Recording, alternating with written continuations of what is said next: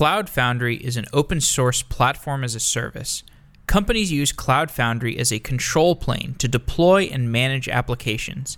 It provides abstractions for microservices and continuous integration. Cornelia Davis joins the show to discuss Cloud Foundry. I interviewed her at the DevOps Enterprise Summit, where enterprises share their stories of improving their culture and their technology stacks. Cornelia explained how and why a large enterprise adopts Cloud Foundry and why they often hire a company like Pivotal to help them as they migrate their infrastructure and change their processes. This is a great show on Cloud Foundry because I hadn't done a show about Cloud Foundry before, but I know so many companies use it to manage their infrastructure. And if you are interested in Cloud Foundry, then you might like this episode.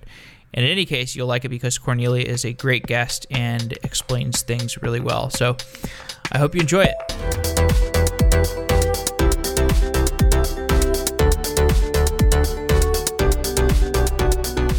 I'm here with Cornelia Davis from Pivotal. Cornelia, welcome to Software Engineering Daily. Today we're going to be talking about Cloud Foundry. So why don't you start off by giving us a bit of a brief history for what Cloud Foundry is and how Pivotal moved into it and what the relation is to DevOps?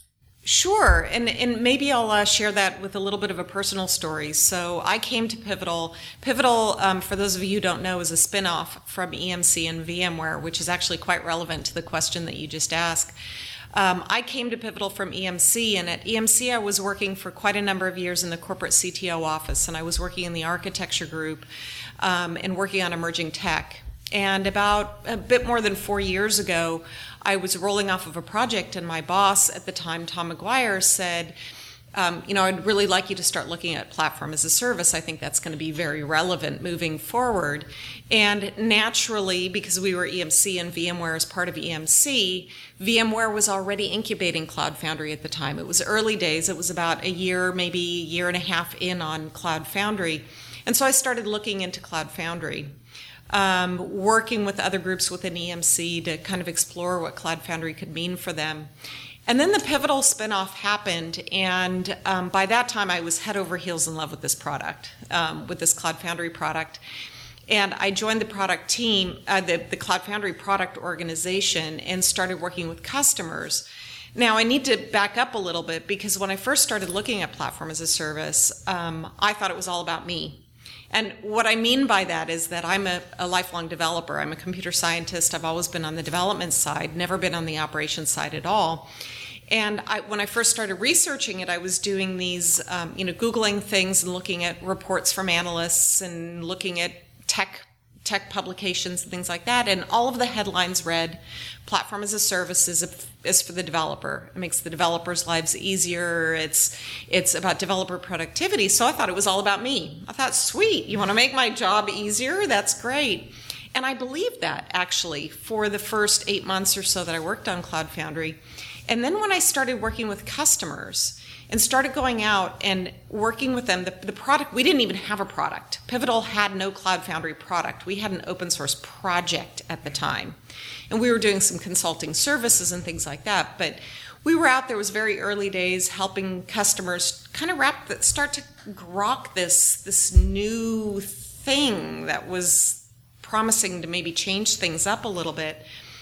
And I wasn't more than a month in working with customers, and I came home and I told my husband, I'm working on an operations product. I am working on a data center product that is just as much or even more for the developer, I mean for the operator, than it is the developer. And that was a big epiphany moment for me. And so that was 4 years ago, roughly? Three and a half, basically? My epiphany moment was maybe 3.5 years ago or so, yeah. So what was the relationship like? I mean, technology moves so fast, it's very easy to forget what things were like 3.5 years ago. What was the relationship like for a typical company that might be working with Pivotal Cloud Foundry today? What was the relationship between development and operations back then? Well, that relationship, unfortunately, still exists in a lot of companies today, which is why here... In the same form. In the same form, although we have great exemplars now of the possibility for change. But that relationship was predominantly adversarial. And more than anything else, it was siloed. It was, we had the development organization, and we had some ancillary organizations around the development organization, like quality assurance or business analytics. You know, there were kind of bridges to the development silo on either edge, but it was very much a silo. And then the operations team was siloed as well. And the reason that I say it was adversarial, and still is in a lot of organizations, is because they're really incentivized along different avenues. So the developers are incentivized to ship features on time and on schedule, and operations teams are incentivized with things like uptime. What's missing there is actually the incentive of creating value and bringing value to the customer. Neither of those organizations have that. So their incentives are actually not in alignment, and they're sometimes in conflict. And it turns out that platform helps. Platform isn't the only thing. You need people, process, and technology, not just technology. But the platform helps tremendously in a number of ways that we can kind of explore.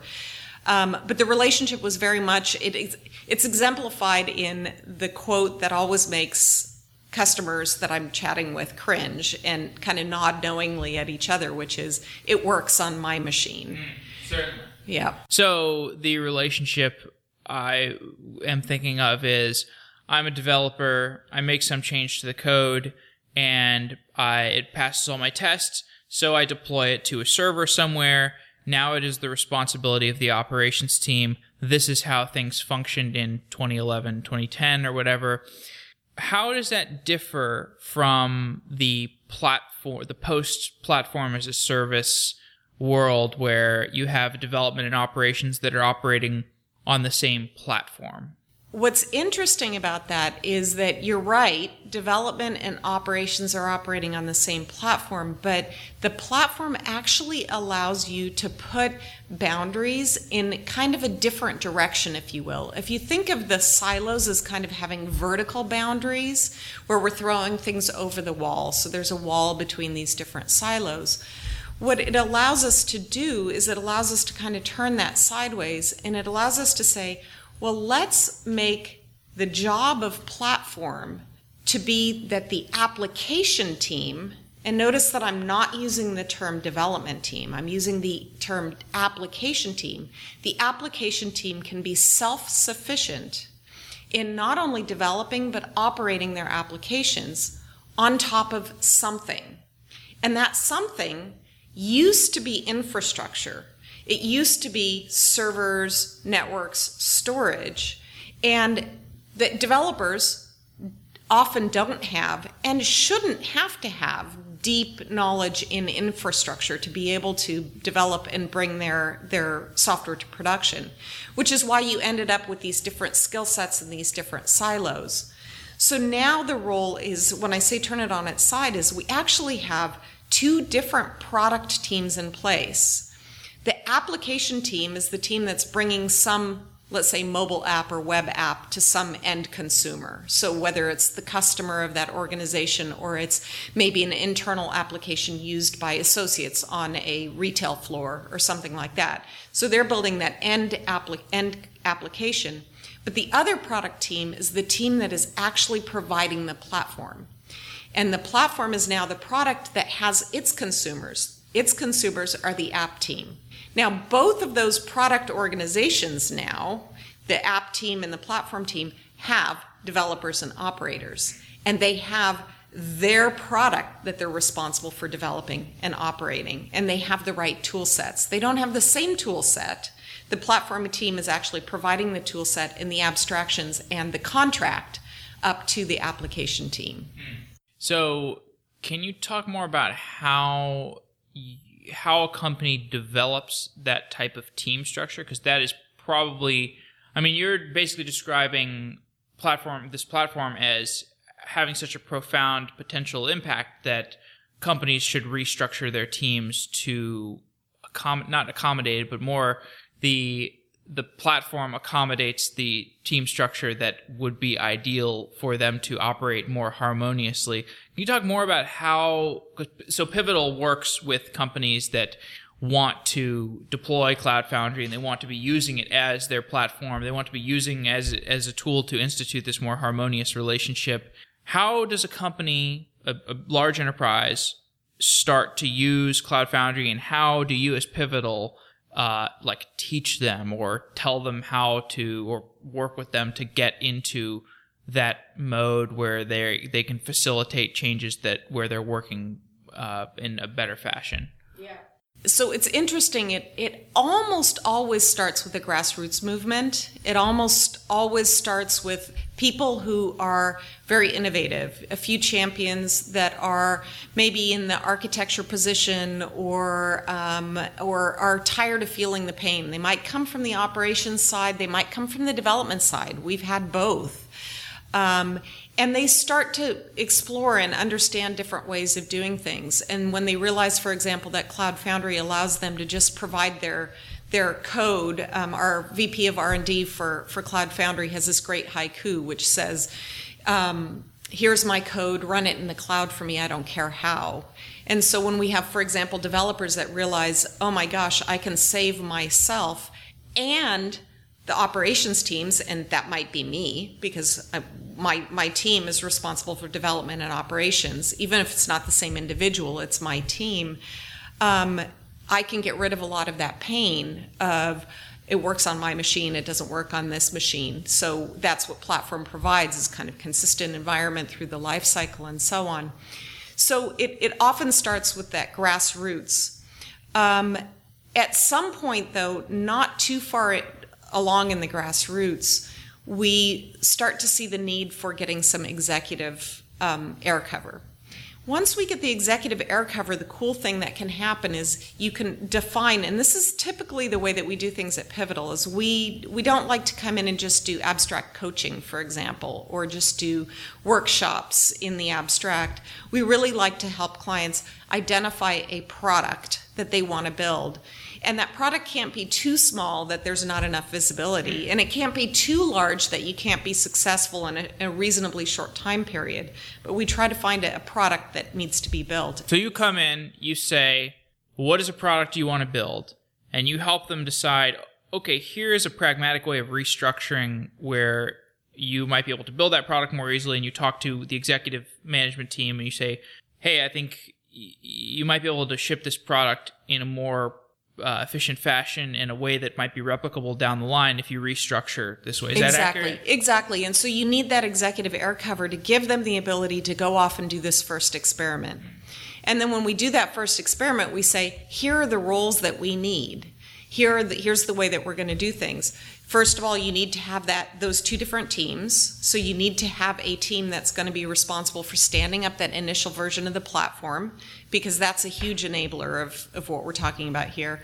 And you need to enable that team. You need to bring together design, the right product management. So product management sometimes is a combination of your traditional business analyst, but you have to have somebody from the business that's there. You don't only want the proxy. You want somebody who's the business individual that's partnering with maybe the business analyst to be the product manager.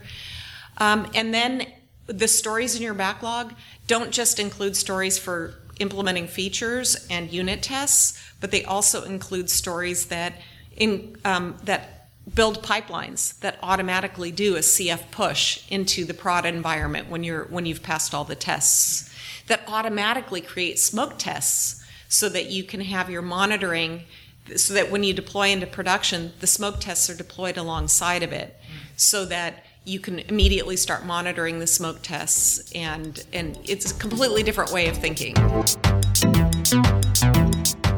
So when you're talking about the things that the platform provides that a company can take advantage of when you educate them on how Cloud Foundry works. And we're talking about things that unify the things that the developer sees, so it just works on my box, and the operational challenges that the ops person sees. Are we talking about, like, are the positive effects of Cloud Foundry, are they mostly based in the idea that it's easy to make replicable in environments and where you have a very consistent sense of deployment between them? Is it about having a platform that is tightly coupled with your continuous integration tool? What is the tooling of the platform that you actually are getting as an organization that's adopting a platform as a service?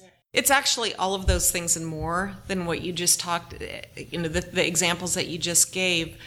There are, first and foremost, I think the most important thing is that the platform provides the right abstractions for that application team to work at. And what I mean by that is that we sometimes talk about this cloud era, and I'll clarify what I mean by cloud as a part of this. We sometimes talk about this cloud era as kind of the third platform, the first platform being mainframe. Then we saw a huge shift in architectures, and everything else around that changed when we went from mainframes to client server, PC era, everything changed. And now everything's changing again. It's a huge architectural shift to move from this client server into the cloud. Now, what I mean by the cloud is not GCP or AWS. I don't necessarily I'm not constrained to this definition of it's in somebody else's data center. It's really about the way that the cloud, the abstractions that the cloud has, and then the functionality that the cloud brings. So one of the things that exemplifies the cloud, again, it's more not so much where you compute, it's how you compute. One of the things that the cloud has that we didn't necessarily have in the previous era is that things are always changing.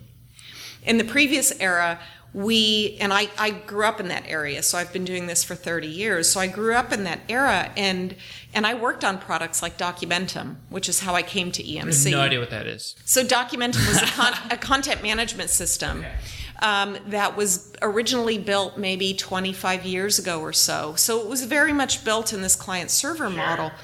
And so the architecture was you had your database, then you had the application tier, and then initially it was thick clients on the desktop, and then eventually we got a web client, which is not really markedly different. It's only slightly different from the rich client, slightly better. Well, when we built that application, we built Documentum assuming that the storage and that the Oracle database, for example, that you were running on, were going to be stable. We assumed that they would be solid. And if Oracle went belly up, we threw our hands up in the air and said, not our fault. Oracle went belly up. So this is a remarkably different world than the cloud, where you just expect everything to be transient and fail all the time. Absolutely. Absolutely. And so I bring that up because you were asking, back to the question that you were asking, which is, what does Cloud Foundry bring? Cloud Foundry brings those principles. It realizes those principles. So for example, when you deploy an application onto Cloud Foundry, let's say you deploy that application and you have scale needs, so you scale it out to 10 instances. If you lose a rack in your data center, or Amazon loses a rack in their data center, provided you had Cloud Foundry configured across more than one rack, or we sometimes call them availability zones, which is easy to do, Cloud Foundry takes care of distributing that load across the racks for you. That's no longer a developer concern. So we often hear these stories of Amazon has a problem, an availability zone goes down, and a company that had all of their stuff running on that one AZ or in that one single region screams and says, Amazon, it's all your fault. Yeah. That's like Documentum saying, Oracle, it's all your fault. It's not Amazon's fault. Amazon never promised you that would never go down. They give you the opportunity of leveraging multiple data centers or multiple availability zones. Totally. But if you're doing it just on straight EC2, it's the developers and the operations team's responsibility of the app team. The app team's responsible for implementing all of that. Cloud Foundry shifts that burden down into the platform. It says the platform will take care of that for you, so that you, the app team, the app developer and the app operator, can simply say, here's my code, run it for me, I don't care how. We will distribute it across AZs, so when you lose an AZ, you're still up and running. That's a huge difference. Absolutely. Can you so companies like Amazon often have things that are built on top of their own infrastructure as a service that may create some abstractions that give people the feeling of a platform as a service. I mean, this whole platform as a service, it's a big market. There's all kind, and for good reason. There's all kind. I mean, Heroku is a very different thing than Cloud Foundry. You know, I want Heroku as an individual developer hacking on something. I may not want that as a large enterprise. Can you give more color on where Cloud Foundry sits in the market of different platform as a service products? Because I think everything that you've described with platform as a service, like Heroku, for example, I don't want to deal with auto scaling groups on Amazon. I don't want to deal with availability zones. I don't want to deal with plugging into some CDN. I just want everything to be taken care of by Heroku. I don't want to think about anything. Talk more about where Cloud Foundry sits on that spectrum of different platforms as a service. So the one thing that Cloud Foundry has over, let's say, an Amazon solution on top of their own infrastructure, or Heroku has being just a SaaS service. Sorry to interrupt, but does Amazon have something that's kind of like Cloud Foundry? No, they don't have a Cloud Foundry-like thing. They don't have a full PaaS, but they have some. They have like what are those? They have like compositions of their own products, right? Yeah. That like kind of give you it's like a one click and deploy like 15 services, and it does some stuff for you. Yep, right? It's got some little things that smack of small bits of platform as a service, but they don't have a platform as a service, if you will.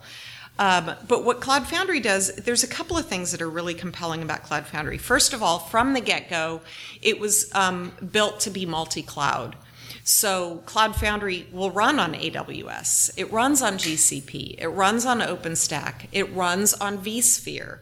So it runs in your own data center or it runs up in the cloud. So Heroku, for example, is just a SaaS service. That's right. And so this, we also offer run.pivotal.io, so we do offer Cloud Foundry as a SaaS service, but that's actually a very small part of our business. Mm-hmm. Most of our business is that companies want to own their own platform as a service, whether they deploy it up on somebody else's data center like GCP or Azure or AWS, or in their own OpenStack or vSphere-based environment in their own data centers. They want to own their platform. And we increasingly have more and more clients that are deploying it actually in more than one location. So they've got something in their own data center, but then they also deploy it up on Azure, for example, to make sure that they have burst capacity or just two different data centers, sure. just disaster recovery, yeah. That type of a thing.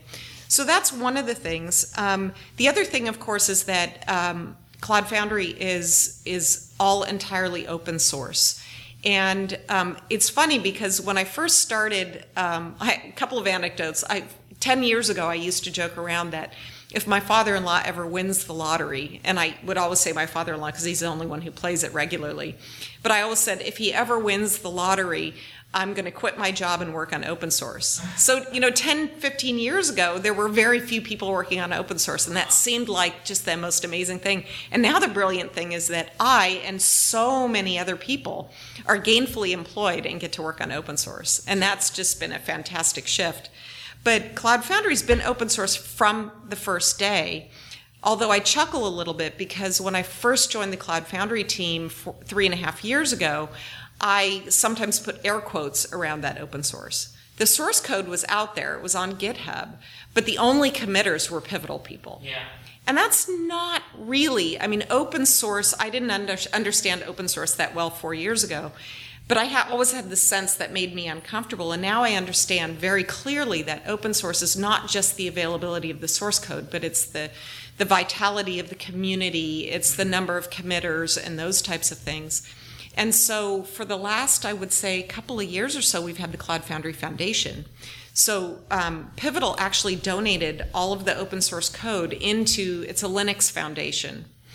And that so now we really, I took the air quotes away. We are an open source project. Pivotal doesn't own the code anymore. We don't own the process anymore.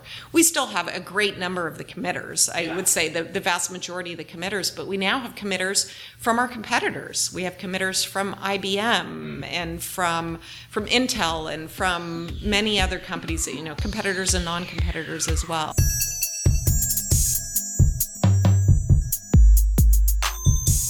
very interested in your thoughts on the business shifts that are going on as we're seeing Kubernetes get popular. We're seeing there's plenty of people using Mesos.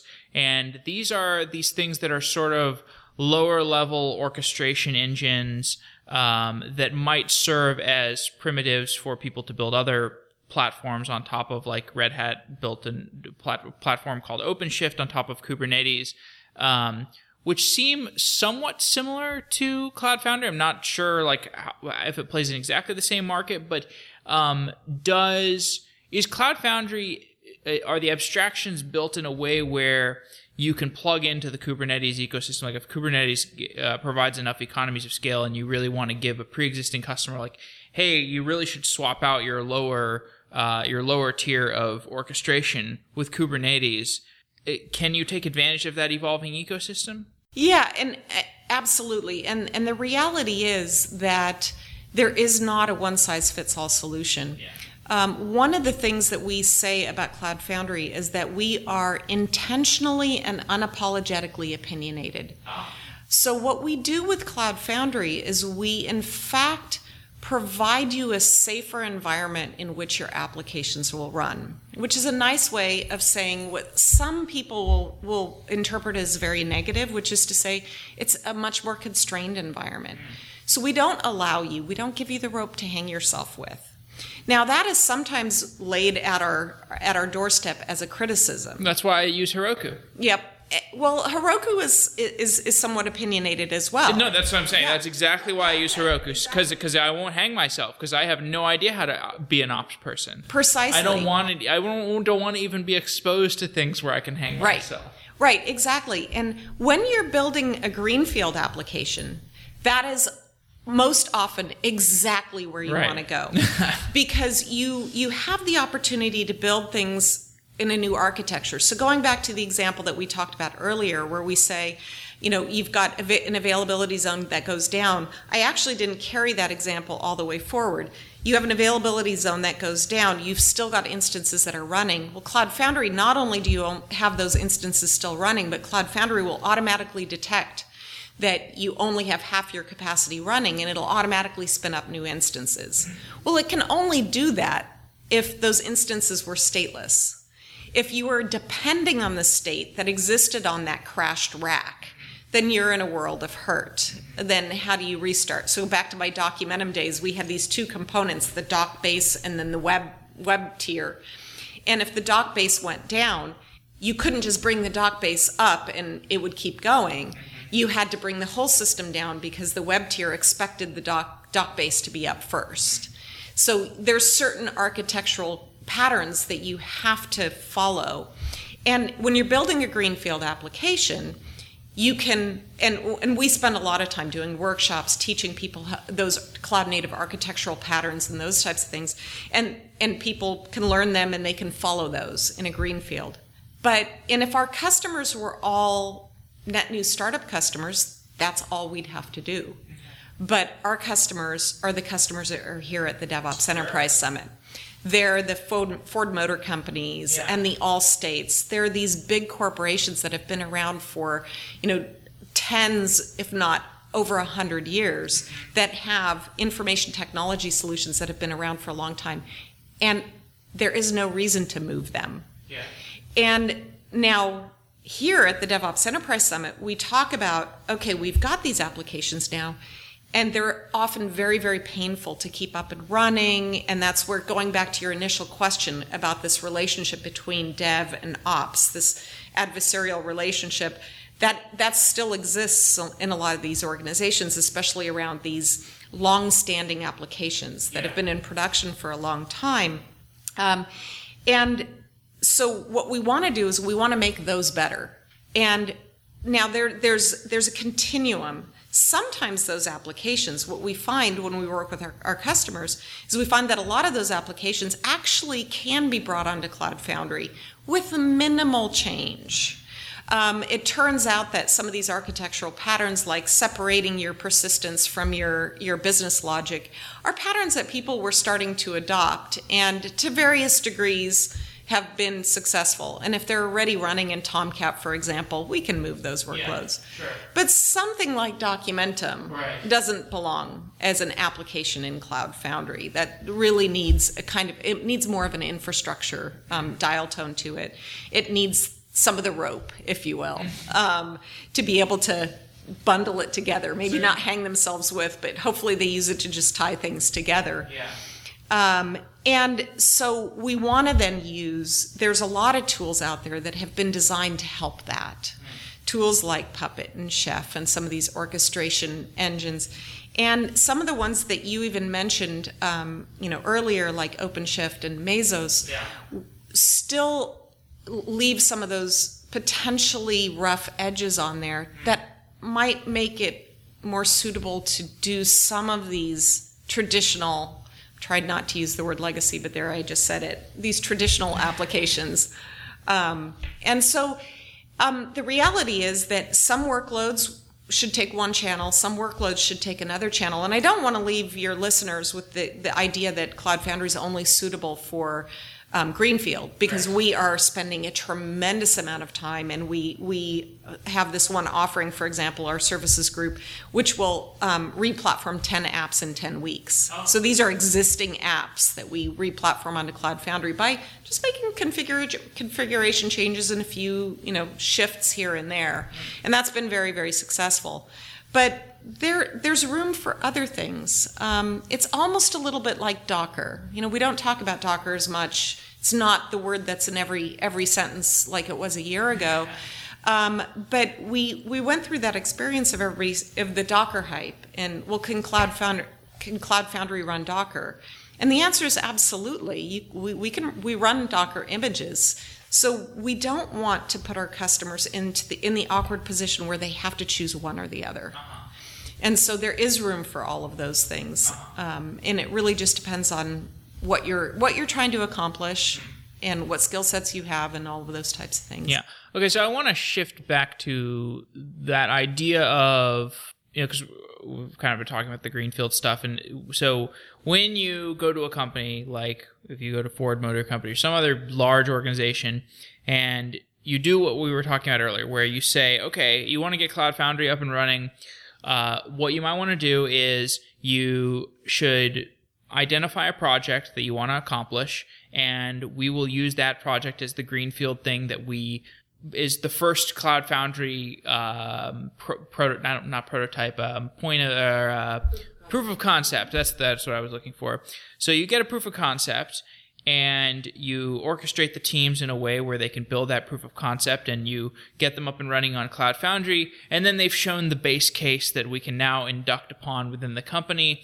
So at that point, does Pivotal depart, or just become become available over email to answer any questions, and the company is able to adopt and have internal evangelism and have Cloud Foundry?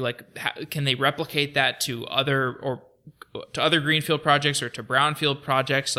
What happens after that first event where they build a proof of concept? So I will tell you, spoiler alert, that our goal at the end is to leave. Because what we believe is that all of these companies need to be self-sufficient. And so our goal is not to come in and do work for you, but to do work with you. And eventually you take over that work yourself. However, it's not after that first project. Generally, that happens after several years of engaging, especially with these large corporations. So after that initial proof of concept, that oftentimes gives, it does a couple of important things. It gives an exemplar that can be used to really energize people, the workers, the boots on the ground, some of whom are filled with a lot of fear because things are changing around them. So it gives an exemplar and the ability to really evangelize, look how great this is and look how much fun we had.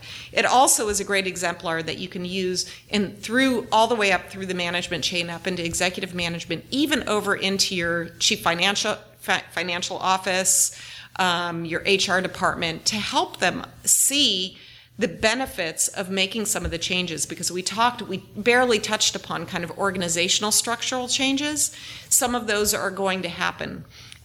This, we have in IT, we often have these plan, build, run silos. And I'm not saying that you're not going to plan, build, or run. You are going to plan, build, and run, but you're not going to do that along those siloed boundaries anymore. You're going to have a different organizational structure in a few years. It will happen if you want to continue to be successful. So that first project is important for that. And then we do a lot of things to help clients, because scaling is really what you're asking about. After you've done that first project, how do you scale out? Scaling the process. Yeah, scaling the process, exactly. How do you scale out to a large organization so that it isn't just this one product that you built, it's multiple products? And let me tell you just one anecdote. I have a very large retailer that I was involved in the early days, and then a colleague of mine ended up being boots on the ground, was there walking the halls a couple of days a week for a year or so. They landed Cloud Foundry in about August of last year, so stood up their first proof of concept platform and they actually did a couple of products that were deploying right onto the platform all the way through the dev, all the way out to production. So they're running the app in production on Cloud Foundry. And one of the things that he did while he was there was he started running these workshops. And the workshops were, we're going to teach you some basics on how to do Cloud Foundry, how it's different, how you deploy your code, how you monitor your code, how you scale it, how you do capacity planning, how you do upgrades, rolling upgrades, zero downtime upgrades. So it was, a lot of that kind of stuff. But what was unique about this was, and very intentional, was that we insisted on a cross-section of participants. So we said, we will only run the workshop if you bring people from your current development organization, your current QA organization, your current project management office, your current operations teams. If you don't get those people signed up, we will cancel. I mean, we were that opinionated. We said, you've got to have these folks here. So we ran this workshop over 2 days, and what was so important about that was that it was a shared experience. So now your operations teams were there the very first time that you did a CF push, and your developers were there when the operations teams were saying, how do I see those metrics? And so it was a shared experience there. We also did devious things like when we went to lunch, kind of let it go on, and we had 2-hour lunches where these teams that had an adversarial relationship shared a meal. And I love to cook, so group therapy. Yeah. Well, the punchline of all this is that my colleague Josh Cruck ran about 20 of these workshops between August and December of last year. Since December, he has run exactly 0 of them, but individuals at this organization have this year run 70, 80, 90 of them. Wow. They themselves, because one of the things that you do when you run these workshops is you start to identify who your champions are, and you work more closely with them, and you enable them now to carry the torch forward. Mm.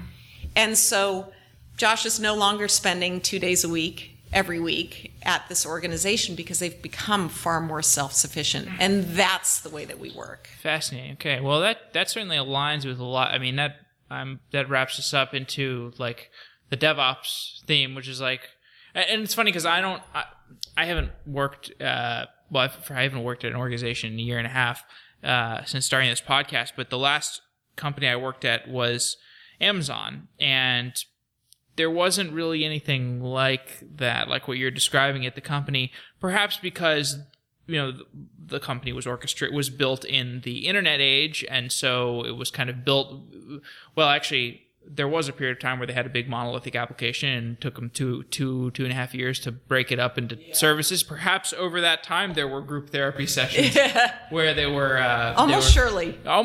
Yeah, that's true. And then eventually they got to the Amazon that we know today with the two pizza teams and the highly distributed internal practices and whatnot. So yeah, that's quite interesting that the cultural shift really took place after the early Cloud Foundry sessions there. And it's really interesting, and that's that kind of reflection on Amazon We hear stories from Adrian Cockcroft on the shift that happened at Netflix. Yeah. And last year at the DevOps Enterprise Summit, one of my favorite talks was from Mike Bland, who is now with the 18F. Oh. But he was at Google. Oh, wow. Yeah. And he was one of the people that was responsible. 18F is the government organization, for those who don't know.